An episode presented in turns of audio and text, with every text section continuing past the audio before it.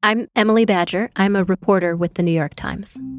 Since the pandemic, empty office buildings have become much more common in many cities. Why can't we just turn them into housing?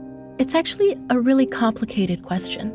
To answer this question, you have to find a developer trying to turn an office building into apartments, ride a rickety elevator to the 30th floor of a construction site to see the interior guts of a building finds an expert in incandescent light bulbs who can explain to you how they fundamentally change office buildings. And that's just the beginning of what you have to do.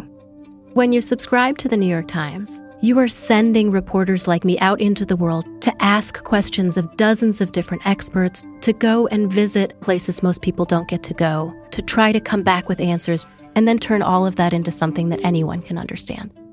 If you'd like to become a subscriber, head to nytimes.com slash subscribe. You need to see the animated floor plans in this piece. From the New York Times, I'm Michael Barbaro. It's Friday, March 20th. Here's what you need to know today. Italy passed a grim milestone on Thursday, announcing that deaths from the coronavirus have reached 3,400, surpassing the toll in China where the pandemic began. At the same time, China announced a very different milestone, reporting no new local infections for the first time, a sign that it has turned a corner in containing the disease. In the United States, the number of infections approached 11,000, and the economic cost of the pandemic was revealed in new government data.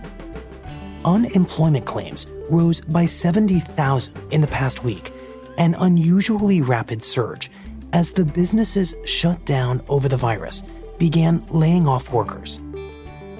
The Times reports that the stimulus package under negotiation in Congress to try to revive the economy would send payments of $1,200 to individuals and $2,400 to families, but would be phased out for wealthier Americans.